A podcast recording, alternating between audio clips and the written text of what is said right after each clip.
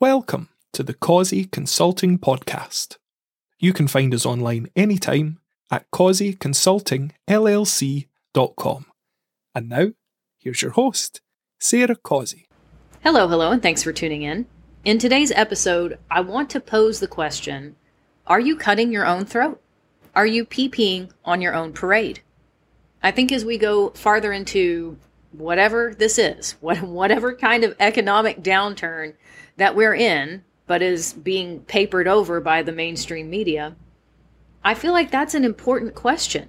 And I think it's one that you will have to be relentless about asking yourself Am I poisoning the well for myself? Am I doing things that are causing me to not have success in life? And it's sad because, as I've said before, I feel like we live in an age where everybody is just supposed to get a sympathy factor for everything, no matter how nonsensical and idiotic their decisions may be. They're just supposed to get a pass card for it. There's not supposed to be personal accountability, personal responsibility, caveat emptor. And yet, living in a predatory system, which I believe we do, it's never been more important to have good common sense, good critical thinking, and caveat emptor. Let the buyer beware. Do your research. Decide for yourself. Look into a purchase. If you don't know what you're doing, then talk to an accountant, a financial planner, an attorney, etc. Get with a professional who can help you. But I have to say, I'm just, mm, I'm frustrated with people who PP on their own parade and then they want a bailout or they want everybody else to feel sorry for them. Like they possess no forethought whatsoever. I find that frustrating. And yes, believe me, the irony is not lost on me. You know how much I talk about corporate America and Wall Street and the fat cats and the cronies. They get bailed out. You and I do not. We don't get a get out of jail free card the way that the cronies and the politicians do. no. We're expected to live out the consequences of our actions. So, again, I'm going to say to you that just ups the ante even more because we're not going to get a Wall Street bailout, because we're not going to get a get out of jail free card if we royally screw up our lives. That puts the onus on us even more to make sure that we're not making idiotic, weirdo decisions. In some respects, this is a bit of an addendum to an episode I released last summer. It was August of last year. I had bonus episode People Who Are Not Going to Make It. I stand by that because yeah, in my opinion, there's some people that are just not going to make it. In the episode, I talk about right fighters, people that want to turn everything into a Lincoln Douglas debate, people that get into FOMO and YOLO. They just either can't or won't think about any long term consequences of their actions. They listen to whatever's being parroted in the media.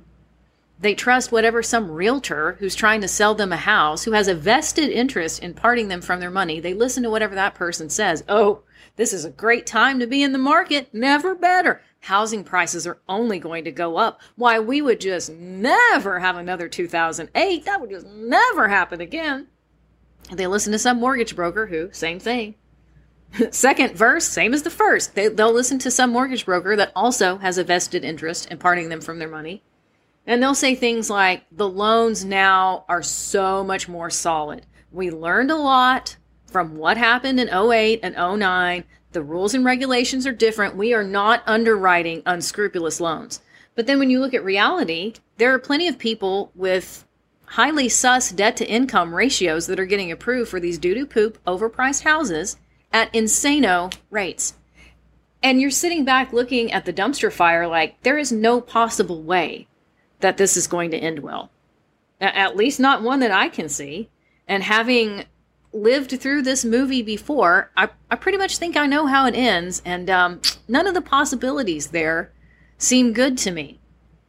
I hope I'm wrong. Maybe there will be some miraculous Hail Mary pass that saves the day. But see, I think that also goes back to the lack of personal responsibility and accountability that some people have. They really want to believe the state will save me corporate America will save me. The politicians will come up with some plan. They'll work together with Wall Street. They'll fire up the printing press. The Fed will come in and they'll know what to do and we'll all be saved. Maybe it looks cataclysmic now, but it'll all be okay in the end. And I'm just like, well, okay, if you say so. You go right ahead and you believe that if you choose to. This also applies in your job search because regardless of what you're still hearing from the hot air and hopium crowd, I personally do not believe that we have an unemployment rate under 4%. I do not think that the labor market is still robust and resilient and churning and burning. There are all of these open jobs for every one unemployed person. If you get laid off from big tech and you were making 200k, well you should just go be a burrito maker for 17 bucks an hour and somehow that's going to be enough. I don't believe any of that. So, as you're going out into the job market, how are you presenting yourself?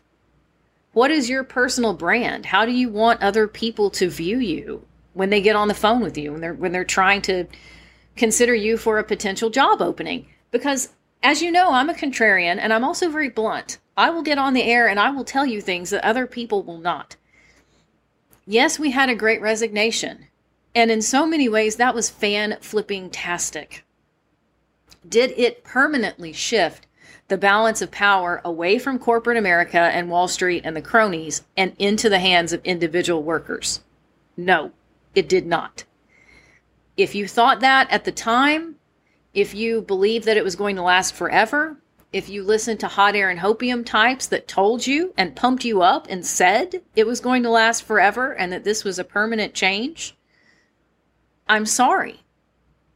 In that situation, in my opinion, you believed a lie. And I'm I'm sorry for you if you did. However, my sympathy is not going to do a damn bit of good for you. It's time for you to to uh, pull your head out of your backside and get real. If you are ghosting, if you're acting like a fool, acting like a clown, you're being rude, you're cutting your own throat. I'm not going to sit here and tell you that interviewing is a bed of roses that sending out resumes and filling out applications is the most fun task in the world. Clearly, it's not. Do you want a job? That's one of the things that you have to ask yourself. Am I motivated to find a job? Or if you're gainfully employed, what's your raison d'etre? I mean, what, why are you thinking about making a change? Do you have a compelling reason or are you just out playing games and goofing around? I just want to see what's out there, just kicking the tires. What, what is the real motivation? Is it worth it to you to attend interviews? Is it worth it to you to polish up your resume and have everything looking good? Because there's competition out there. People might have gotten away with ghosting, with showing up late, with acting the fool during the Great Resignation when employers actually were fairly desperate. That shit is no, no, it's not happening now. Again, I will say if somebody is telling you that you can act like a clown at job interviews and be rude and hateful and it's not going to matter, wow, who are you listening to and why? Are you just that desperate to hear what you want to hear or what? This really hit home to me last week because I spoke to somebody who was just incredibly rude and combative and for no no good reason. I don't know if she was just having a bad day and she wanted to take it out on me or if she's having a bad life and she is a pill and just wants to make everybody around her miserable. I don't know. And, and really who cares? For the for the point of this podcast i got on the phone with her and she came to me. I want to be very clear in saying that. I did not headhunt her. I did not solicit her. She came to me of her own volition. I posted a job that i was working on for a client and in the job description, it very clearly said the size of the company and the industry that they're in, as well as their physical location. I don't believe there's any benefit in trying to obfuscate all of that. This is not 1994, and trying to do all of the cloak and dagger with old school recruiting is just a waste of time, and people are not going to respond to it. So I put important, pertinent details in the job description. I get on the phone with this lady, and we barely get through the initial Hi, how are you? I'm fine. I'm also good. That's great. Do you still have a few minutes to chat with me today? We get barely past that, and she immediately hits me with, Are you a recruiter? I'm just going to be straight up with you. I hate that. To me, it's like fingernails on a chalkboard because whenever somebody asks you that, they're asking you that as a pejorative. They're trying to insult you. It's essentially like when you get on the phone with somebody and you're like, is this a telemarketing call? Is this a sales call? Like, what is it? What is it you're asking me? This is the same thing. You're you're trying to belittle someone for their profession. And I don't like that because I I don't deserve that and I think it's really particularly galling when that person has sought me out. It's like, well, why would you seek me out to be rude to me? That doesn't even make any sense. So I explained to her the situation. I'm fractional for this company. I'm helping them. But this role does not go through me. It's not a temp position. I'm not a staffing agency. You're not going to be payrolled through me. After we have this interaction, if you're a good fit for the job, you and I will not talk again. You'll be directly in with the company and you will go through their hiring funnel. It just wasn't good enough for her. She could not get this idea out of her head staffing agency. And she gave me a, a speech about how all recruiters are terrible. She had had so many bad experiences with them. She didn't trust any of them and I'm sitting there like, why? Then why are we even doing this? Like, this is such such a weird waste of time. She also said that there was a very particular industry that she wanted to stay in. So she asked me some questions about the position, but it was all stuff that was posted very clearly in the description. Like, well, if you wanted to stay in this very specific niche industry, and you could read plainly in the job description I posted for the public that this was not that, why why are you here? Are you just mass applying and you're not even reading the job descriptions? Or are you trying to get on the phone and be a jerkwad to people? I didn't get it.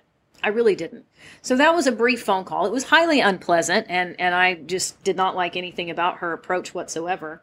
Uh, but it was a brief phone call. And I thought, that's the kind of person who cuts their own throat. They get on the phone, they act like a rude ass, and then they can't figure out why they can't get hired anywhere.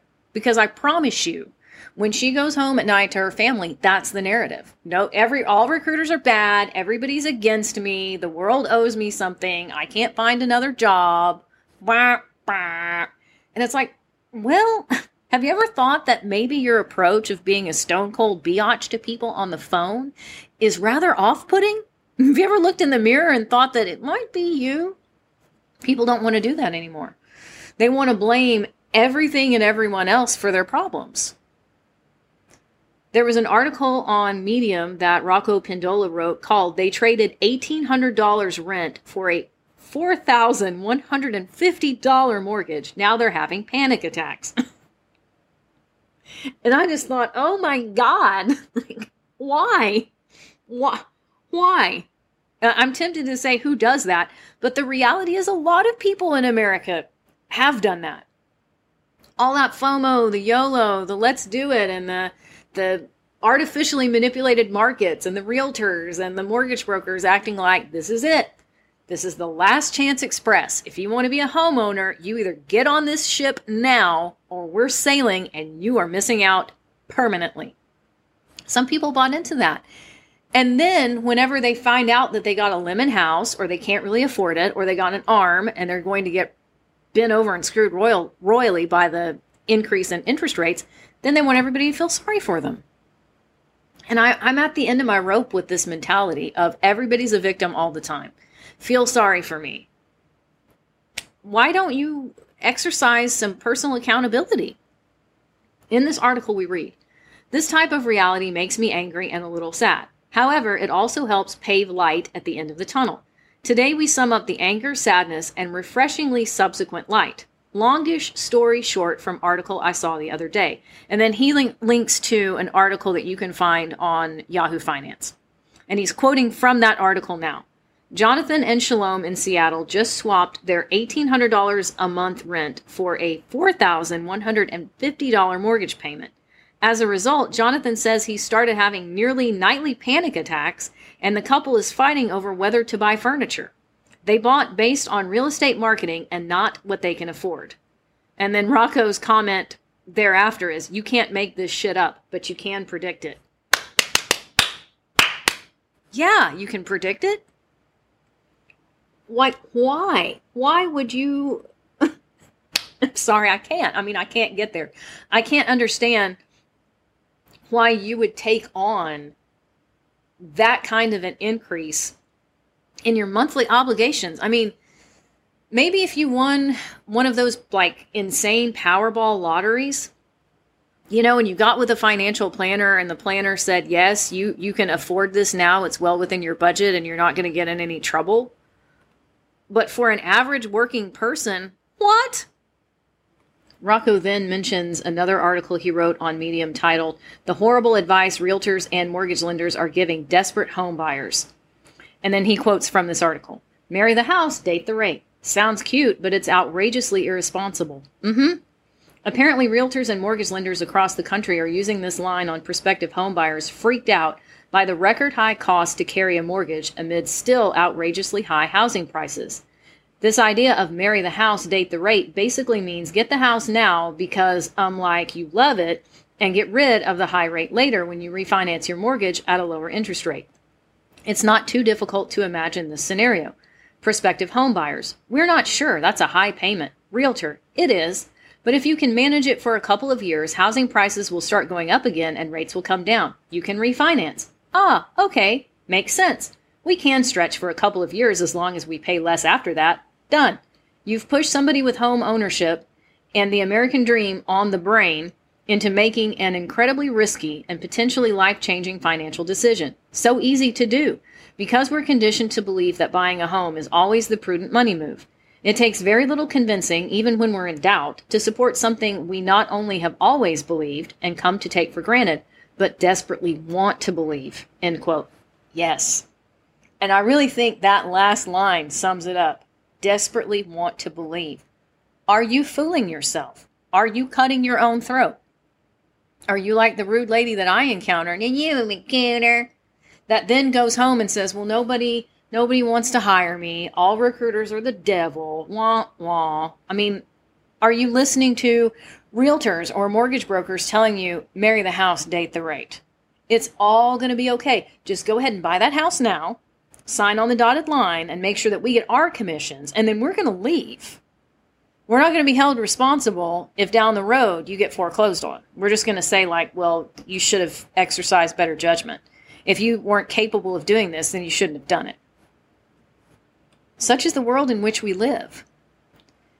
And I think, in terms of people who are probably not going to make it, if you allow yourself, in my opinion, so that's all this is, it's just my opinion, and I could be wrong.